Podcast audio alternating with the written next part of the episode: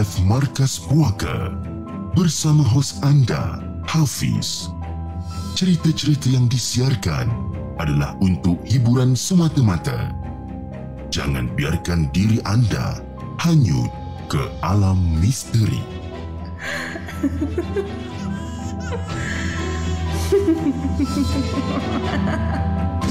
Hello guys, Assalamualaikum. Welcome back to the segment. Nama aku Hafiz dan kepada siapa yang masih belum subscribe, aku harap korang boleh tekan butang subscribe dan kepada siapa yang dah subscribe, thank you so much guys for subscribing. Malam ni, Markas Poker 26 hari bulan 5, 2022. Tapi sebelum tu guys, jom kita lain the intro.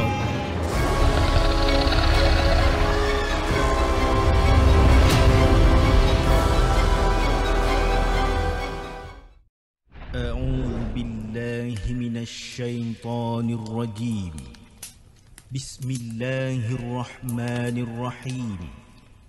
لو أنزلنا هذا القرآن على جبل لرأيته خاشعا متصدعا من خشية الله وتلك الأمثال نضربها للناس لعلهم يتفكرون. Sadaqallahul Azim.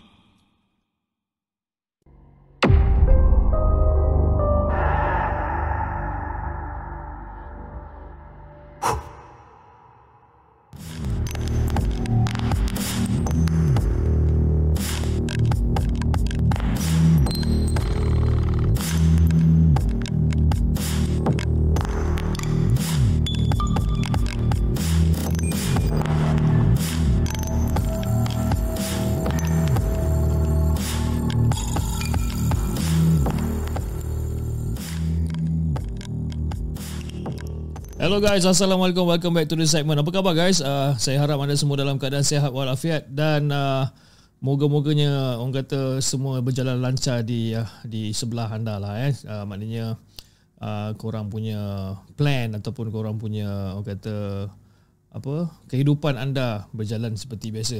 Okey, uh, saya ingin mengucapkan ribuan terima kasih kepada yang dah hadir pada malam ni uh, dan uh, ada di antaranya yang yang terawal pada hari ini kita ada Dan Winners, kita ada Muhammad Aziz, kita ada Dinos, kita ada Hanan, Warden Penakut, Rusul Azizam Muhammad, kita ada LZ uh, LZ Fazira, kita ada Konspirasi TV. Uh, kepada siapa yang masih belum subscribe to Konspirasi TV, okay, subscribe channel dia orang kata uh, membawakan cerita tentang kisah-kisah crime true story lah, uh, crime true story yang agak-agak pelik juga dia punya cerita-cerita crime sebenarnya eh.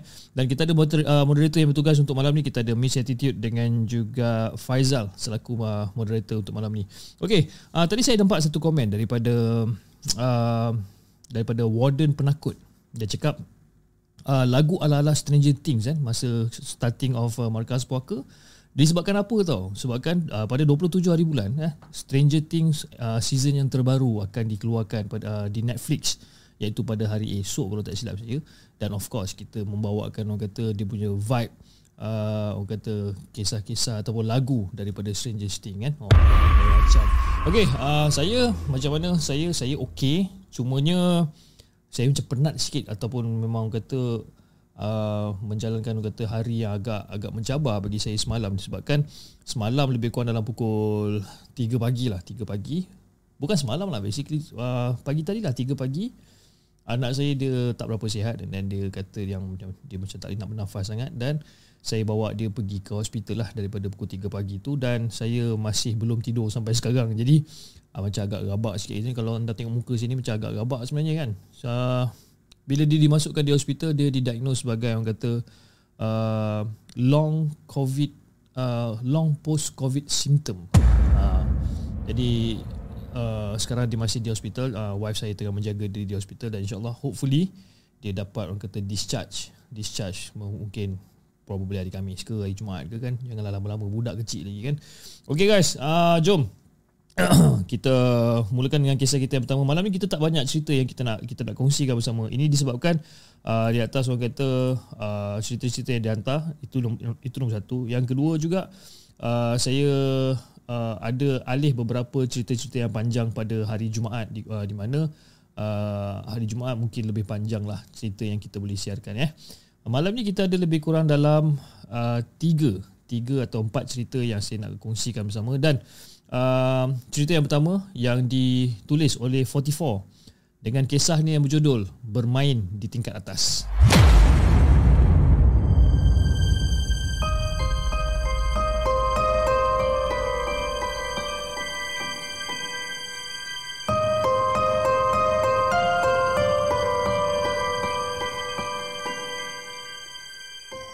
Adakah anda telah bersedia untuk mendengar kisah seram yang akan disampaikan oleh hos anda dalam Markas Puaka? Assalamualaikum kepada Hafiz dan juga semua penonton Markas Puaka. Waalaikumsalam warahmatullahi Aku dah lama nak share cerita mistik yang aku alami ni sebenarnya. Dan aku ni berasal daripada Johor Bahru dan sekarang ni bekerja di salah satu daerah di negeri yang terkenal dengan adat budaya pepatih. Dan orang kata dah nak masuk tahun ketiga aku kerja kat daerah ni actually. Eh? Uh, basically lepas aku lapor je diri dekat pejabat aku kat sini, aku ni orang kata tak ada tempat tinggal tau. Dan aku terpaksa check in dua malam dekat hotel. Dan after that barulah aku dapat rumah. Jadi nak dijadikan cerita Fiz, tuan rumah lama, aku gelarkan diri dia sebagai Encik Ahmad lah. Eh. Encik Ahmad, dua Cik Ahmad satu tu tempat kerja dengan aku lah. Cik Ahmad ni satu tempat kerja dengan aku.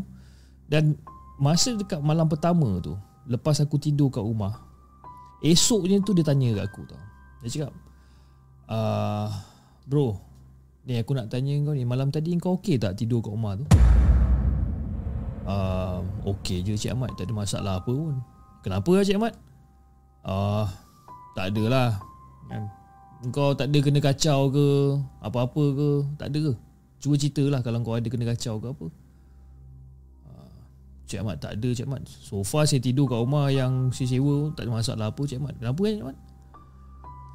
Hmm Tak ada apalah. Maybe benda tu nak ikut saya agaknya.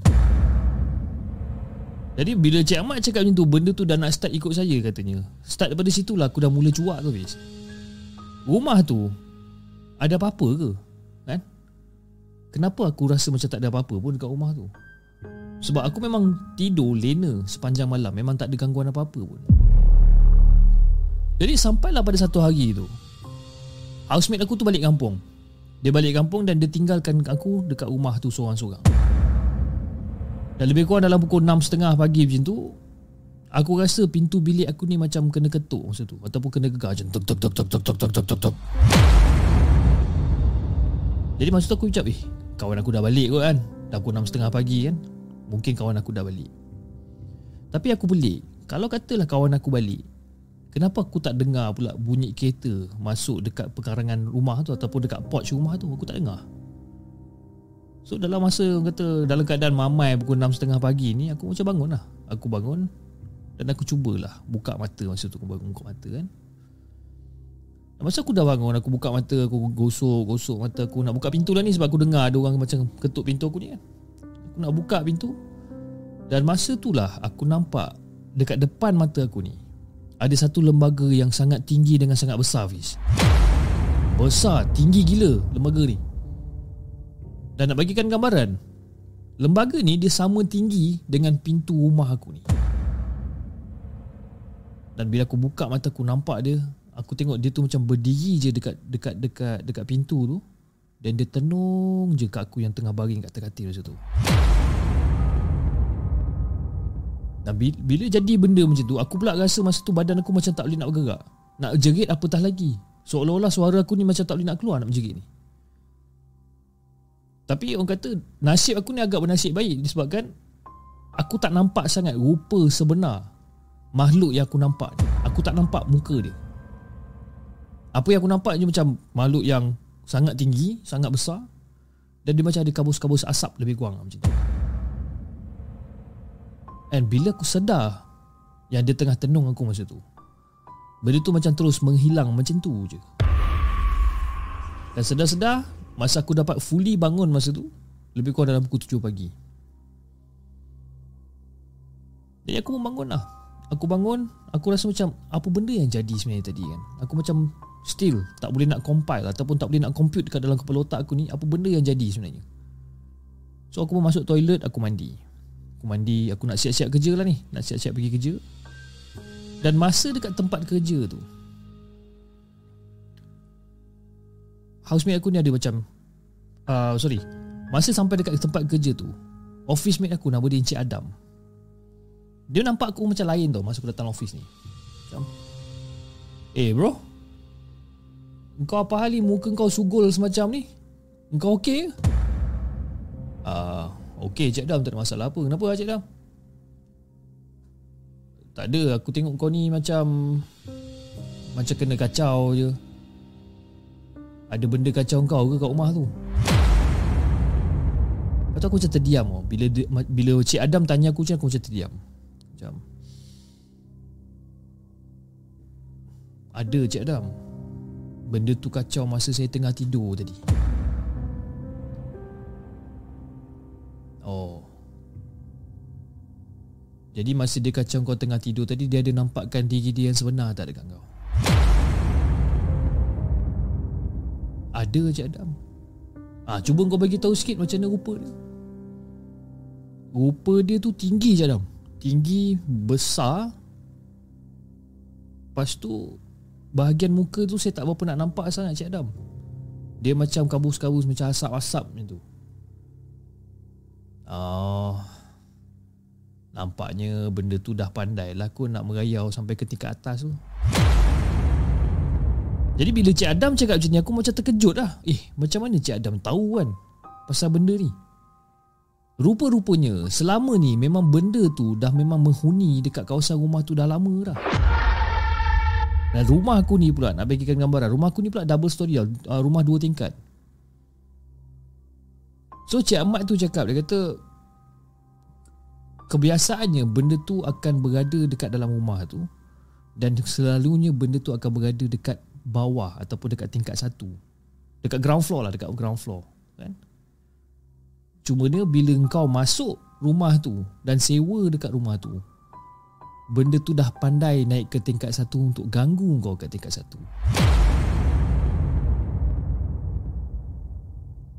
Jadi nak dijadikan cerita Malam yang berikutnya Malam-malam yang berikutnya Benda tu still main-main lagi dengan aku. Kali ni dia, dia ketuk Grill pintu Dia kentuk tingkap. Kan? Tapi bila jadinya benda-benda macam ni Aku macam terpaksa untuk beranikan diri Hafiz. Aku terpaksa beranikan diri Dan dalam hati aku macam Eh tolong lah senyap sikit boleh tak Aku nak tidur ni Aku nak kerja Tolong lah jangan ganggu aku sekarang Tapi bila aku cakap benda tu dekat dalam hati dan dan tu jugalah benda tu senyap tak ganggu aku. And the best part is masa housemate aku kena transfer. So aku tinggal kat rumah tu seorang-seorang. Mulanya masa kat rumah tu seorang-seorang macam agak pelik lah, agak rasa macam sunyi lah, lonely lah aku seorang-seorang kat situ kan. Yalah sebab biasanya dah ada kawan kat rumah kan. Tapi this time aku kena tinggal seorang-seorang sebab kan housemate aku ni kena transfer. Nak kata takut memang takut lah bis, kan? Takut jugalah pada mula-mula tu. Tapi dari hari demi hari Aku dah rasa macam biasa dah Kalau katalah aku tertidur terlentang kat depan TV pun Benda-benda tu duduk main-mainkan aku juga Pernah sekali tu aku tengah tidur Dekat depan ruang TV Apa dekat depan ruang TV Ataupun dekat ruang tamu tu Dia duduk goyang-goyangkan badan aku masa tu. Dan bila aku buka mata je Benda tu betul-betul menjelma dekat depan aku. Dan nak bagikan gambaran Sweet Sebenarnya apa yang aku nampak setakat ni adalah Dia menjelma, uh, dia menjelma sebagai seorang lelaki. Seorang lelaki tinggi Dan kulit dia macam agak gelap sikit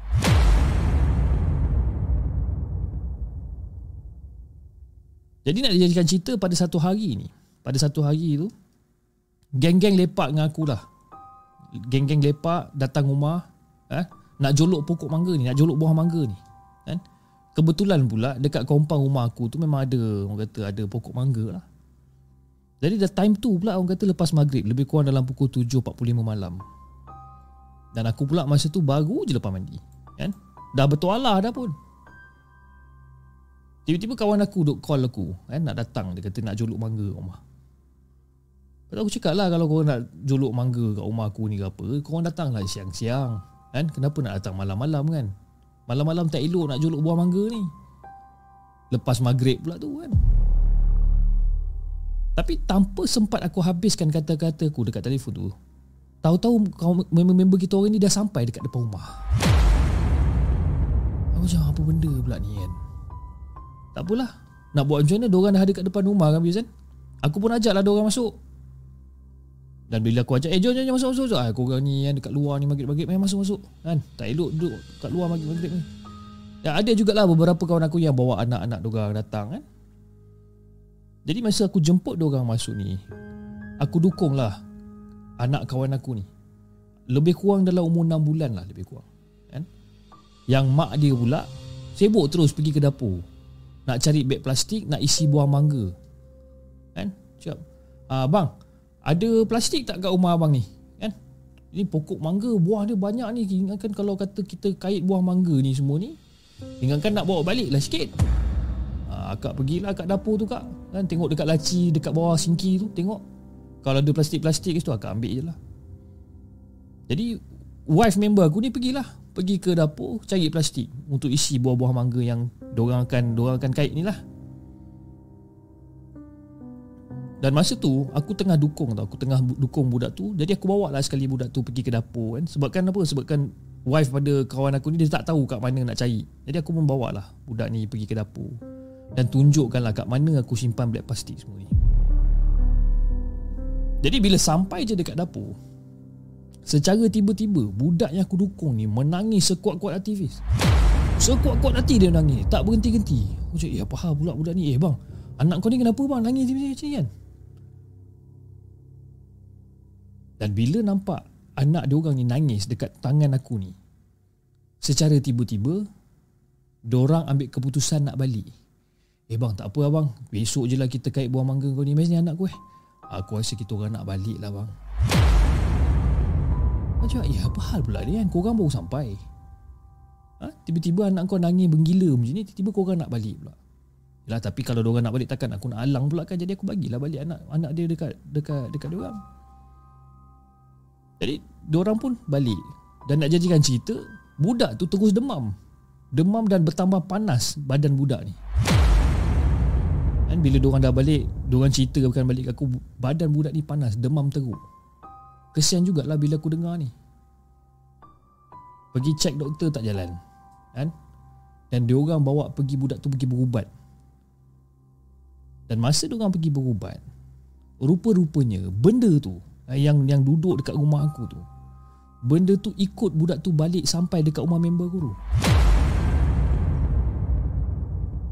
Which is bila diorang bawa berubat dan barulah ustaz tu bagi tahu apa yang dah terjadi sebenarnya. Rupa-rupanya masa diorang datang time maghrib tu, diorang nak jolok buah mangga tu, benda tu dah berada dekat luar rumah aku. Dah berada dekat luar rumah aku dan dia mengambil peluang lebih kurang untuk bertinggi. Ha? Untuk bertinggi dekat anak member aku ni. Ialah sebab budak tu baru umur 6 bulan. Bertinggi kat budak tu.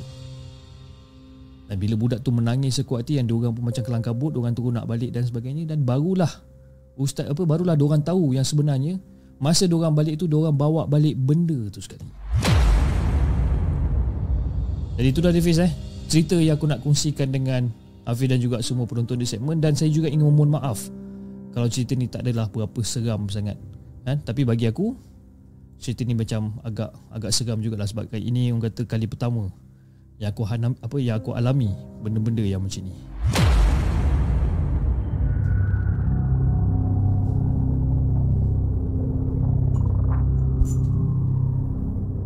Jangan ke mana-mana. Kami akan kembali selepas ini dengan lebih banyak kisah seram.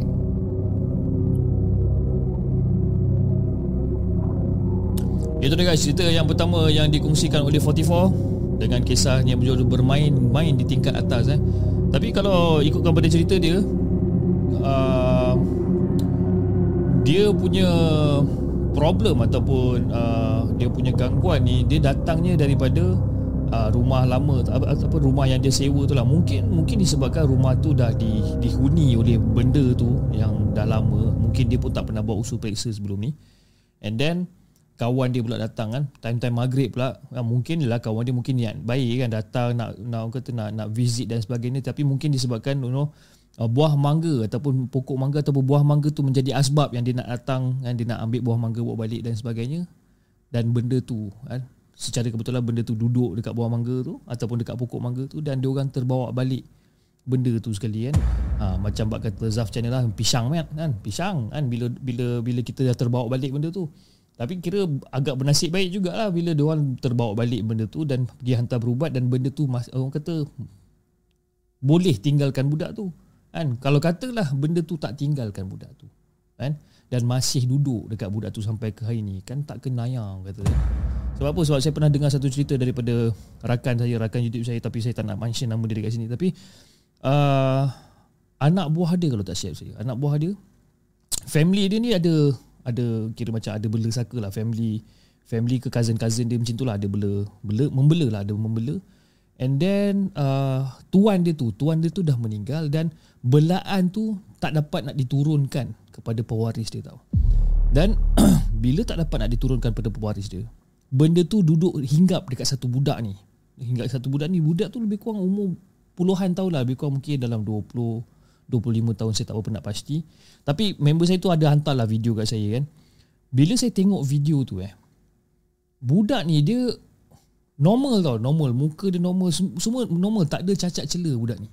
Cumanya bila adik pada budak ni bercakap dengan dia budak ni dikira macam lost. Dia seolah-olah macam dalam dunia dia sendiri dan dia akan senyum sorang-sorang dan dia akan cakap benda yang tak berapa nak masuk akal. Kan? Dia tak gila. Dia bukan gila. Cuma dia lost. Dia dia hilang dekat dalam dunia dia sendiri. Dan satu part tu adik dia tanya kan sayang kak mak tak? Dia cakap macam tu kan. Dan bila budak tu dengar dia cakap sayang kak mak tak dan budak tu macam sayang dan budak tu terus nangis tau. Jadi bila aku tengok video tu macam agak seram juga sebenarnya. Dan bila bila member saya tu menceritakan tentang kronologi uh, uh, kejadian tersebut budak tu sebenarnya uh, benda yang belaan tu hinggap ataupun singgah dekat budak tu untuk mencari pewaris dia. Jadi so far tak ada lagi pewaris yang orang kata nak ambil benda tu untuk untuk untuk continue kan. Jadi dia akan duduk dekat budak tu sampai sampai bila pun wallahu alam saya tak tahu. Dia dah cuba untuk berubat, cuba untuk jumpa sana jumpa sini tapi masih dalam keadaan macam tu juga. Macam so macam agak kesian juga ah, eh. Tapi tak apalah, saya cuba untuk mintakan kebenaran dia ha, untuk untuk untuk apa untuk kongsikan dengan lebih lanjut tentang kisahnya ataupun apa yang saya boleh buat, saya cuba untuk call dia, nantilah mungkin minggu ni ke minggu depan ke saya call dia. Ha, mungkin kita boleh dengar sendiri ha, daripada mulut dia tentang apa yang jadi dengan adik saudara ataupun dengan dengan anak saudara dia ni. Ha? Okey, Jom guys kita bacakan kisah kita yang kedua Kisah kita yang kedua yang dihantar Ataupun yang ditulis oleh Abang Putra Abang Putra dengan kisah dia yang berjudul Sekejap eh Kisah dia yang berjudul Camp di Putrajaya.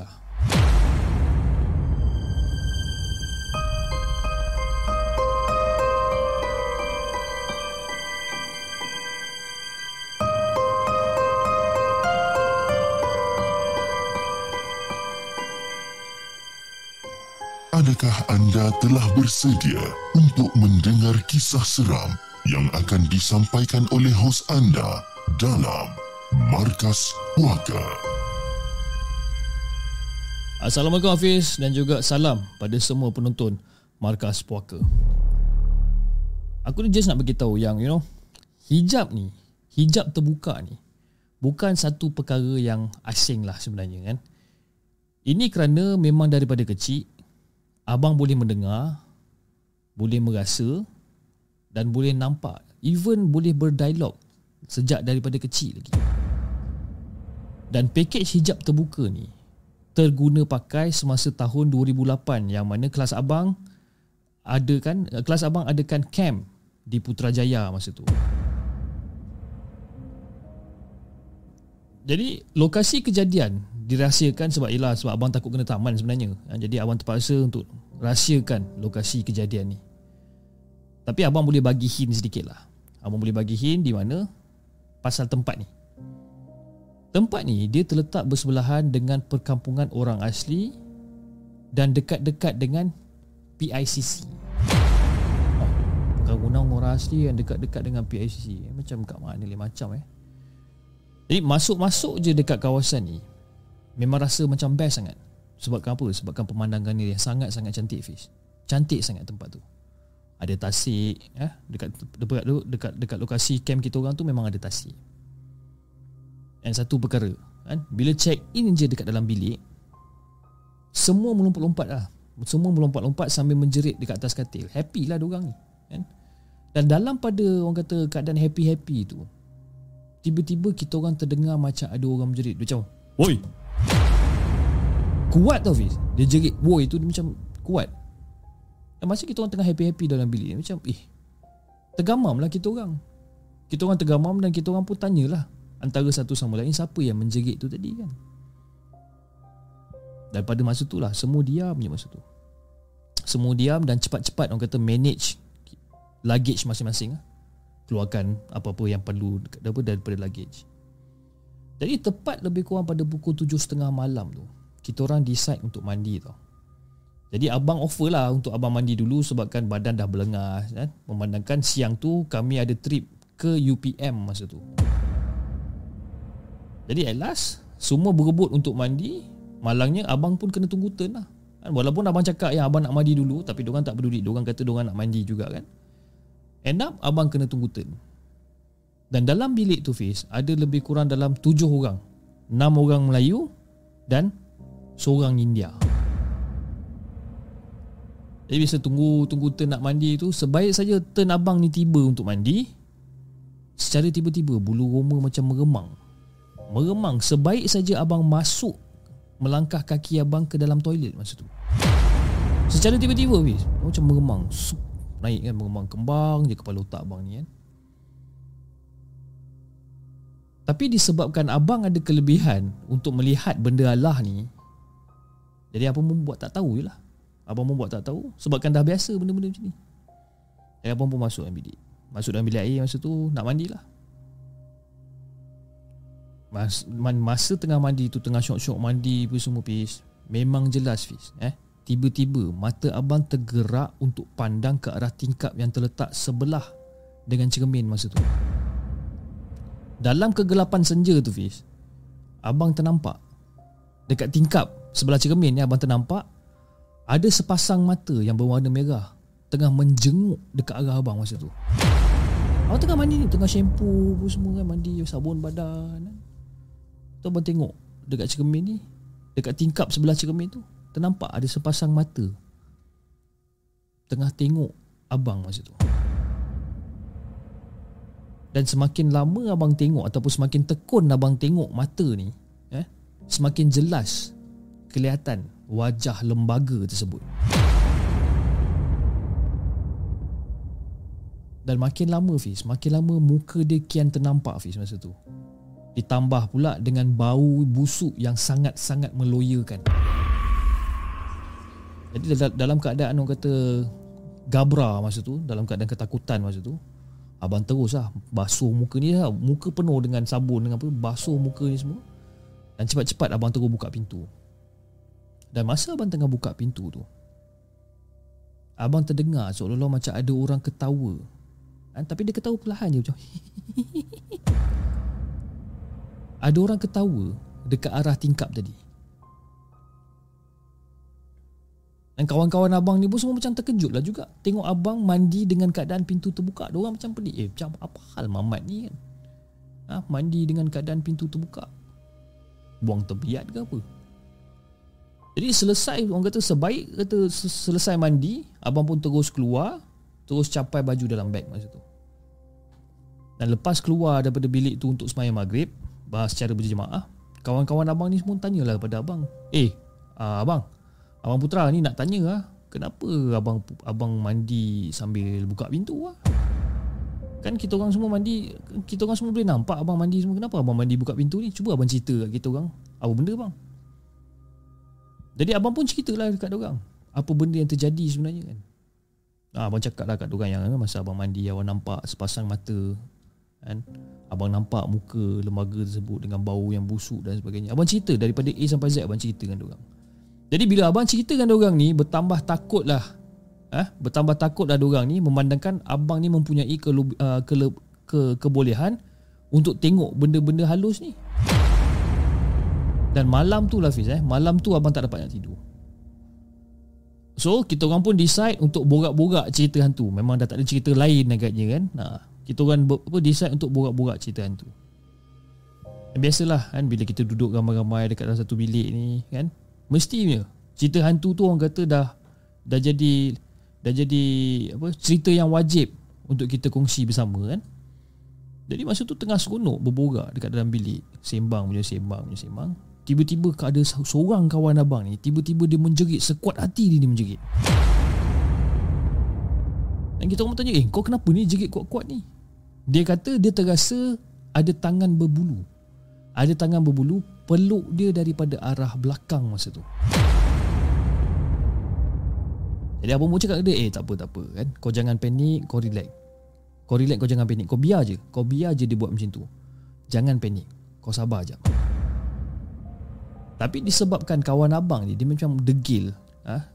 Dan juga mungkin sebabkan ketakutan sangat-sangat Maka dia ni pun berlari lah ke arah abang macam ni Jadi masa dia berlari ke arah abang tu Makin bengang pula ha? Makin bengang makhluk tadi tu Dan dia pun mengganggulah kita orang malam tu dekat dalam bilik Dan malam tu jugalah ha? kita orang baca surah Yasin beramai-ramai Dan kita orang pun masuk tidur nak dijadikan cerita Fiz. Masa kita orang tengah tidur eh, Ramai-ramai tengah tidur. Yang tujuh orang ni lah eh, Tengah tidur Tengah sedap dibuai mimpi.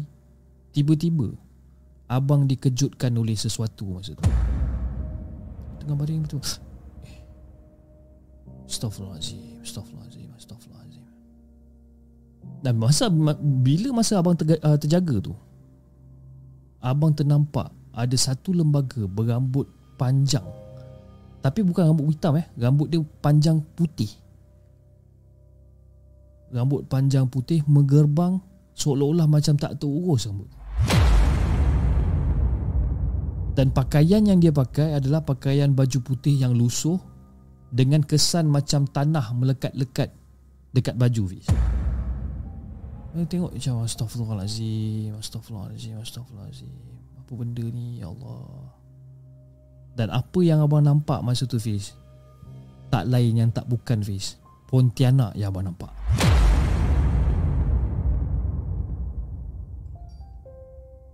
Dan masa yang sama jugalah Apa benda yang abang dengar Benda yang macam agak seram jugalah. Kan? Abang nampak dia macam Astaghfirullahaladzim Astaghfirullahaladzim Ya Allah. Astaghfirullahaladzim Bismillahirrahmanirrahim Bismillahirrahmanirrahim. Kenapa kau datang sini? Dia tanya, kenapa abang datang situ? Kenapa engkau datang sini? Ini tempat aku. Kawan-kawan kau dah cemarkan tempat aku. Dan cara dia cakap masa tu, suara dia garau tu. Suara dia macam, nak kata suara dia macam perempuan pun bukan. Tapi itu yang dia tanya. Kenapa kita orang datang kat situ dan kenapa kawan-kawan kawan-kawan abang ni cemarkan tempat dia? Jadi abang pun reply balik kat dia. Abang cakap kat dia. Abang cakap kami oh, Kami sekadar nak datang untuk tuntut ilmu. Ha, Kami sekadar datang untuk tuntut ilmu. Kami tahu ni tempat kau. Kami tahu ni tempat kau. Tapi tolonglah Tolonglah sangat-sangat. Janganlah ganggu kita orang. Kawan-kawan kau dengan kau datang sini tanpa minta izin aku. Dan kawan-kawan kau jugalah yang suka kotorkan tempat tinggal aku ni sebenarnya. Dan masa benda tu cakap macam tu, sambil-sambil tu dia tunjukkan ke arah satu pokok dekat bawah. Uh, dia, dia tunjukkan ke arah satu pokok yang dekat bawah dia macam ada tempat pembuangan sampah. Masa dia cakap tu kan, dia tengah tunjuk macam tu.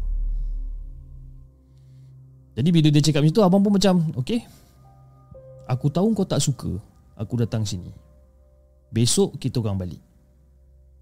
Kita orang juga akan bersihkan tempat tinggal kau ni. Tapi tolonglah malam ni Tolonglah jangan ganggu kita orang. Aku nak kau balik sekarang juga. Aku nak kau balik sekarang juga. Dan makin kuat ni Makin kuat suara dia ni Sambil-sambil tu Dia terbang. Dan dia cakap benda yang sama. Aku nak kau balik malam ni. Aku nak kau balik malam ni juga. Dan pada keesokan harinya Fiz iaitu hari terakhir camp pada malam uh, pada hari tersebut abang suruh cikgu untuk organize ataupun untuk adakan satu aktiviti gotong royong dekat kawasan camp tersebut. Sebelum kita orang per, uh, beredar kita orang kena make sure keseluruhan kawasan di kawasan camp tu kita orang bersihkan supaya dengan harapan kita orang tak diganggu semasa kita orang nak balik. Jadi itu dah Hafiz cerita yang abang nak kongsikan dengan Hafiz dan juga semua penonton di segmen dan abang harap anda semua terhibur dengan perkongsian cerita abang ni.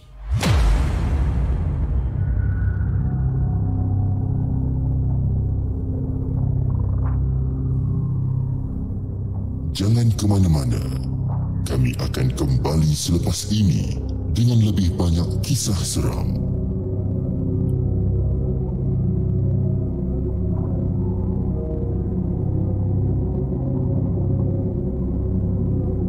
Okey guys, itu dia cerita yang dikongsikan oleh Abang Putra Camp di Putrajaya. Okey. Uh, dia dah bagi hint tadi, uh, dia dah bagi hint camp di Putrajaya. Dia kata bersebelahan dengan perkampungan orang asli dekat-dekat dengan PICC. Ah, orang tahu tak kat mana kan? Saya tak berapa nak pasti dekat mana. Uh, tapi dia kata perkampungan orang asli dan dekat-dekat dengan PICC. Jadi kepada anda yang tahu dekat mana tempat ni sebenarnya mungkin anda boleh kongsikan dekat ruangan komen eh. Cerita dia best uh, tapi macam macam saya nampak ada satu komen tadi daripada Syamil Gaming kalau tak silap saya komen dia dia kata you know kalau kalau apa berdialog dengan benda-benda macam ni lagi seram sebenarnya kan? Sebenarnya memang seram jugalah. Jangan katakan berdialog. Kalau kita nampak pun kita dah boleh cabut lagi kan? Apatah lagi nak berdialog je dah kan? Tapi mungkin sebabkan abang ni dia adalah ilmu-ilmu dia yang tersendiri yang buat dia berani nak berdialog dengan dengan Pontianak ni sebenarnya kan? Uh, tapi itulah. Bila dia cakap yang dia dengan kawan-kawan dia tu kotorkan tempat tu jadi macam pelik macam Diorang kotorkan apa Diorang buang sampah ke Buat benda bukan-bukan ke kat situ kan Tak apa nak pasti kan. Jadi kepada siapa yang tahu ha, Dekat mana Tempat ni Anda mungkin boleh kongsikan Ya. Boleh kongsikan. Okey Jom. Uh, Kita bacakan kisah kita yang uh, Yang Yang seterusnya Ataupun kisah kita Boleh saya katakan Inilah going to be Apa Kisah yang terakhir ha, Kisah yang terakhir untuk malam ni. Uh, Yang ditulis oleh Julia Dengan kisahnya Dia ada tiga Dia ada tiga story dekat dalam ni tapi story semua pendek-pendek lah eh, Story dia uh, Apa kita bacakan eh. saya, saya tak nak baca tajuk dia Sebab bila saya baca tajuk dia nanti Orang kata dah jadi spoiler lah kan? cerita, cerita seram dia Jom kita dengarkan cerita daripada Julia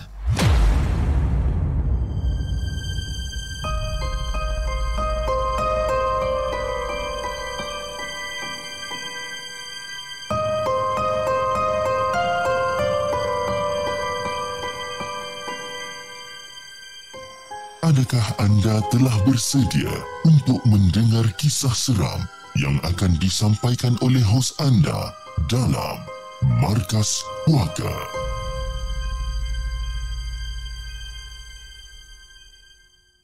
Okey, uh, tadi saya nampak satu komen daripada uh, Bedazzle. Dia kata, Aid, uh, dah terakhir ke cip? Eh? Uh, bukan apa, uh, Bedazzle, uh, the reason why saya katakan ini adalah kisah terakhir sebabkan uh, salah satu sebabnya ataupun salah satu sebab utamanya saya uh, jadikan ini sebagai cerita terakhir adalah saya ni daripada semalam ni. Daripada semalam pukul 3 pagi saya tak tidur sampai sekarang. Jadi saya takut orang kata kalau lebih panjang saya takut orang kata lagi penat lagi penat dan takut nanti kang orang kata cara saya nak menyampaikan cerita tu mungkin tak tak tak sampai. Uh, dia jadi tak best lah kan jadi itulah saya pendekkan cerita. Jadi mana cerita yang panjang tu, ha, cerita yang keempat tu memang panjang sebab cerita keempat dia bagi 1 2 3 4 5 6 7 8. Dia bagi 8 muka surat eh cerita yang keempat tu. Ha, jadi cerita yang keempat tu saya akan bawa forward probably mungkin pada hari hari Jumaat untuk saya bacakan eh. Jadi saya harap uh, Bidazzle dan juga rakan-rakan yang tengah menonton ni saya harap anda tak kisahlah eh kita cut it short untuk malam ni sebab saya memang betul-betul orang kata badan ni dah mula dah mula menangkap ah badan ni kan? Ha, dia rasa sakit-sakit dan sebagainya. Okey jom kita bacakan kisah kita yang seterusnya ataupun kisah kita yang terakhir pada malam ni daripada Julia. Assalamualaikum Hafiz. Waalaikumsalam warahmatullahi Nama aku Julia dan ini adalah pengalaman yang anak-anak saya alami pada tahun 2019 semasa menetap dekat area Selayang masa tu. Jadi ini adalah cerita yang pertama dalam beberapa dalam beberapa 3 ke 4 bulan yang lepas ni tu anak sulung aku ni tingkatan 3 dan dia adalah seorang perempuan lah. Dia cerita kat aku yang dia kena kacau masa tu. Macam mak mak orang kena kacau lah mak. Kan? orang kena kacau. Dia, dia cakap lah yang dia kena kacau dan masa malam tu aku laki aku dan anak aku yang lain masa tu keluar. Dia tanya mak kita kena kacau. Betul tak kau ni kena kacau macam mana ni? Ha? cuba beritahu mak kena kacau kena kacau kena kacau tapi benda tak nak bagi tahu. Cuba kita mak apa benda yang kau kena kacau kan ni? Ha, sebagai mak ni biasalah kita akan bebel dulu kan. Jadi pada masa malam tu, aku, laki aku dengan anak-anak aku yang lain ni semua keluar tau. Dan masa tu dia kata, masa dia tengah tengok TV. Kan?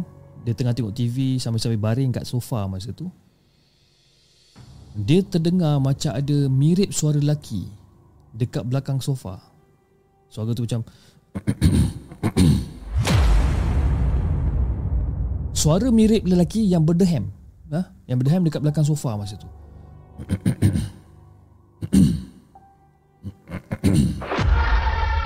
Ha, tengah layar tengok TV kan ha, dia pun mula lah check kat belakang sofa. Tapi yang pelik dia Fiz eh. Dia check dekat kawasan sofa tu dan dia cuba untuk check belakang sofa tu tapi dia tak boleh nak check kat belakang sofa tu. Sebab apa? Sebab belakang sofa tu memang betul-betul rapat ke dinding Fiz. Memang tak ada ruang pun. Tapi bunyi tu datang daripada belakang Jadi masa dia dengar bunyi ni Dia pun tak cerita banyak lah. Dia terus lari masuk dalam bilik Lepas tu dia tutup lampu. Dia tutup lampu Dia bagi atas katil. Dan nak dia cerita pula Katil anak aku ni Betul-betul dekat sebelah tingkap Fiz. Betul-betul sebelah tingkap.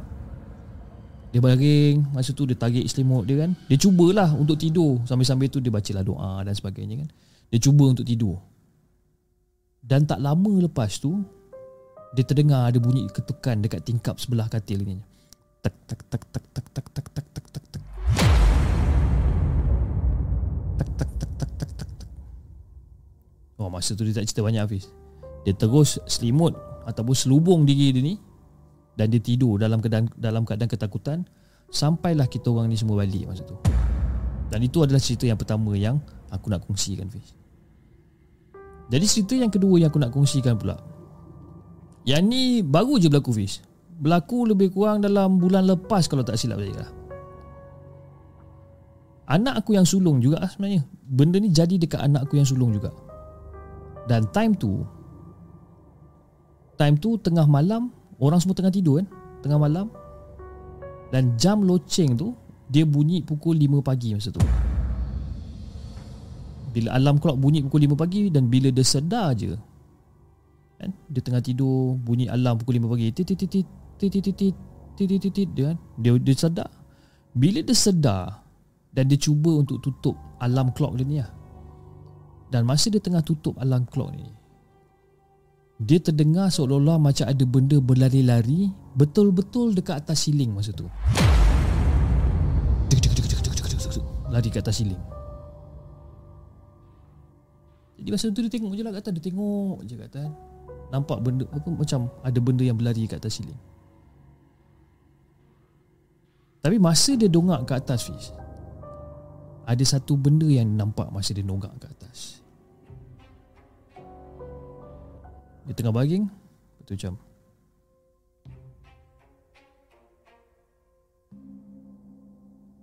Astaghfirullahalazim.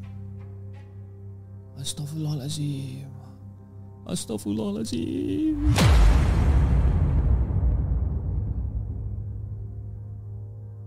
Astaghfirullahaladzim. Keadaan anak aku ni Fish Dia betul-betul takut Fish Masa tu. Dan dia cakap Apa benda yang dia nampak Dekat siling tu adalah Dia nampak Ada tubuh Seorang bayi Yang tengah merangkak Dekat atas siling.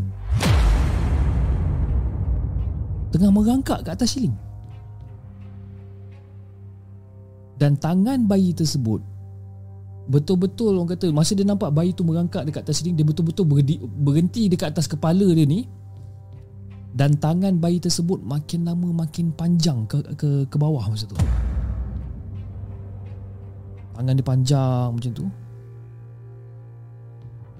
Dan masa tu lah Dia terdengar bayi tu ataupun budak kecil tu Berkata sesuatu dengan dia masa tu Kak. Akak, akak tak payahlah tutup loceng tu kak. Biarkan je dia tu buka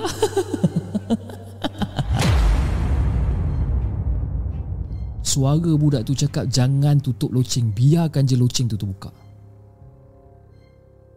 Jadi bila anakku dengar bunyi ni uh, Dengar suara budak ni Dan nampak budak tu merangkak Dekat atas siling masa tu Dia terus tarik selimut Dia terus tutup dan baru je dia nak tutup Nak selubung diri dia masa tu. Selimut dia kena rentap Fiz.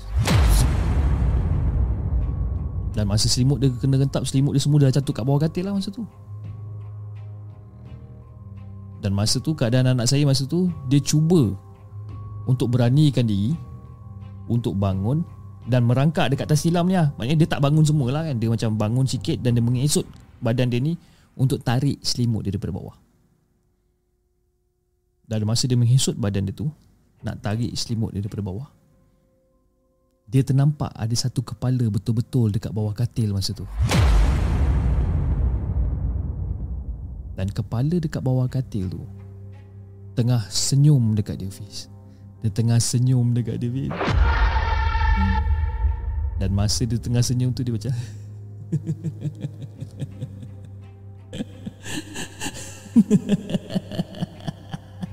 Kau nak ambil selimut ke?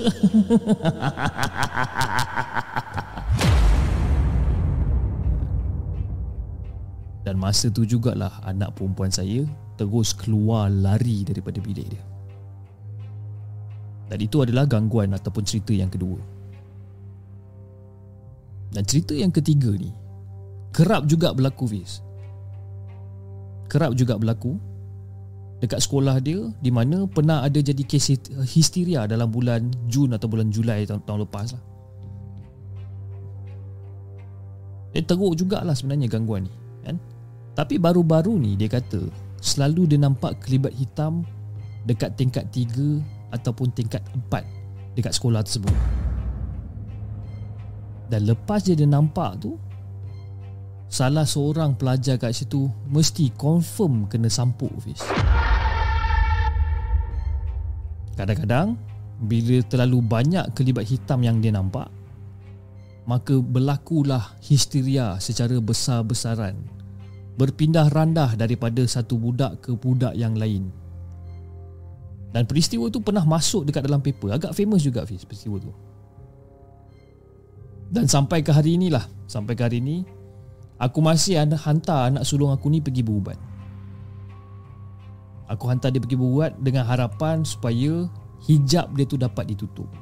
Dan Alhamdulillah, gangguan tu orang kata semakin lama semakin kurang lah.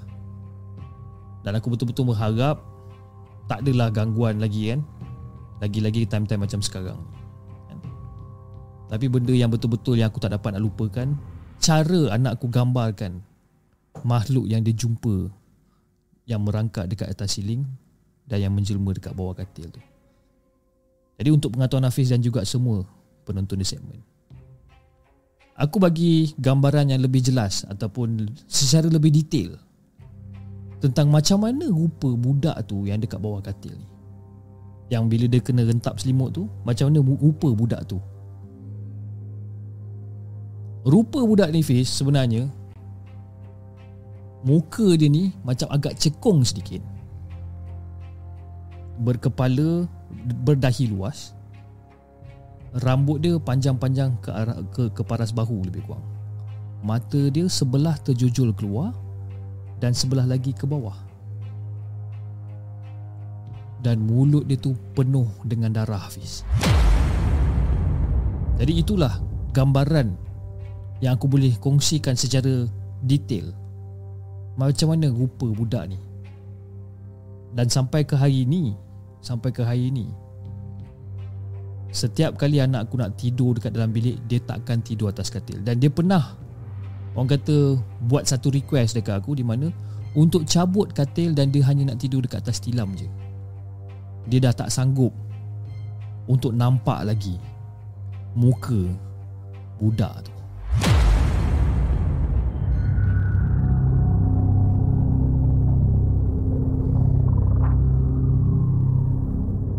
Jangan ke mana-mana.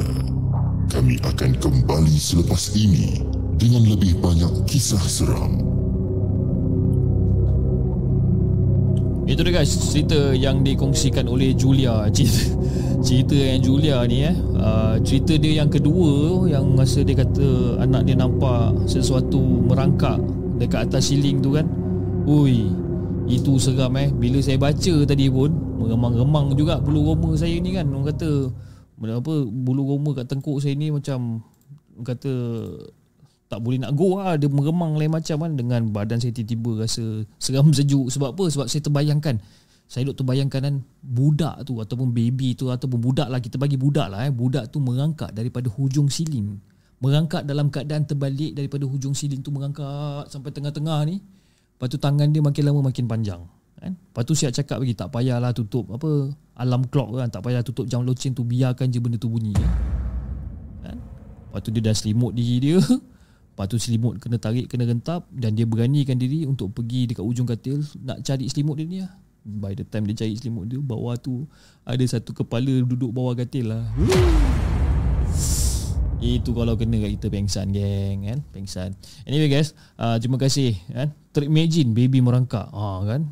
Korang baik-baik eh malam ni eh. Tidur kan. Tidur korang baik-baik make sure kan. Jangan tidur melentang pandang siling sangat jangan eh. Ha, biar kita tidur mengiring. Ha, sekarang Ah, saya pun tengah ada masalah sekarang ni kan. Kalau saya tidur melentang, nampak siling. Kan? Kalau saya tidur mengiring, ah, nampak tak tahu pula. Janganlah kita nampak benda bukan-bukan malam ni. Dalam malam ni saya tidur. Kata saya dengan anak-anak saya, isteri saya tak ada. Ha? Anak saya lagi lagi seorang dekat hospital. Tinggallah saya bersama. Lagi dua, tiga orang anak saya lagi ni. Kan? Dua orang kecil-kecil lagi lah kan. Orang tak tahu nak buat apa kan.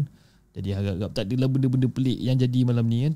Anyway, saya ingin mengucapkan ribuan terima kasih kepada semua yang dah hadir pada malam ni. Terutamanya sekali kepada penonton-penonton baru, eh, kepada orang kata subscriber baru. Terima kasih. Uh, orang kata terima kasih.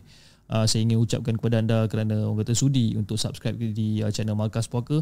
Kepada Hantu Jepun dan Jenglot uh, members, uh, terima kasih guys kerana masih lagi setia menyokong perjalanan segmen. Dan juga tidak lupa kepada uh, penyumbang melalui super sticker dan super chat untuk malam ni. Uh, antaranya adalah daripada Hanan 98 terima kasih Hanan di atas sumbangan daripada super, uh, daripada anda melalui super sticker.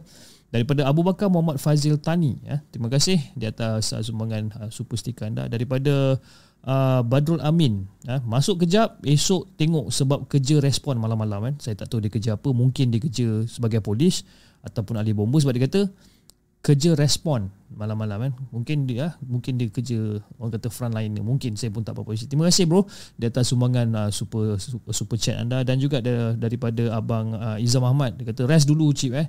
Terima kasih di atas sumbangan daripada Izam Ahmad. Dan juga saya tadi saya ada nampak ada satu uh, komen daripada Apit Bau Apit Bau ni dia adalah saya punya cousin cousin saya. Memang cousin first cousin saya. First first cousin ke second cousin saya yang berada di Singapura. Apa khabar Apit? Eh Hopefully Pit besok kita jumpa dekat Esplanade Singapore. Tapi aku tak pergi sana lah Pit eh. Aku buat dekat daripada rumah. Tapi insyaAllah besok pukul 8.30 malam Kita boleh live uh, dengan uh, Casey Champion. Okay um, Saya rasa itu saja guys untuk malam ni. Saya juga ingin memohon maaf Sebabkan kita punya live show malam ni Macam agak singkat kan? Satu jam je daripada pukul 12 sampai ke pukul 1 Cuma itulah saya perlukan sedikit rehat untuk malam ni Disebabkan saya uh, orang kata dah lebih daripada 20 jam tak tidur ah, daripada daripada pukul 3 pagi semalam sampailah pukul 12 tengah malam ni kan. Ah, lebih kurang dah almost lah almost 24 hours lah. Almost 24 hours saya masih belum tidur lagi. Jadi saya perlukan rehat disebabkan besok going to be is going to be a big day uh, untuk uh, untuk untuk markas puaka di mana uh, markas puaka akan berkolaborasi dengan uh, DJ uh, KC Champion dan juga Hafiz Rahman di Esplanade Singapore jadi saya perlukan orang kata apa perlukan uh, lebih banyak tenaga dan juga saya kena make sure yang saya fit untuk show besok kan. Saya sangat-sangat risau saya sangat-sangat uh, nervous bila kita fikirkan balik tentang show tersebut. Tapi masih eh, kepada siapa yang masih belum tahu uh, besok uh, 26 hari bulan ataupun malam ni lah ataupun hari ni ya 26 hari bulan pada pukul 8.30 malam. Show tu start pukul 7.30 tapi slot uh, the segment bermula jam 8.30 malam di mana the segment akan uh, berkolaborasi sekali lagi uh, berduet sekali lagi berduet gitu kan berduet lain macam eh. Berduet sekali lagi dengan uh, abang Casey Champion uh, untuk orang kata bercerita tentang kisah-kisah seram yang dihantar oleh semua subscriber okey? Uh, sebelum saya tamatkan uh, show pada malam ni kita akan mainkan uh, kita punya promo video sebentar lagi. Dan ya yeah, saya rasa itu saja untuk malam ni guys. Thank you Kak Umi. Dia kata all the best you can do it. Terima kasih Kak Umi di atas Zoom apa kata support dan semangat yang diberikan okey? Kepada Lil Devil di uh, di Australia. Terima kasih Lil Devil kena kata sudi untuk hadir pada malam ni. Okey guys uh, saya rasa itu saja untuk malam ni. Jangan lupa like share dan subscribe channel The Segment. Dan insyaallah kita akan jumpa lagi on the next coming episode. Assalamualaikum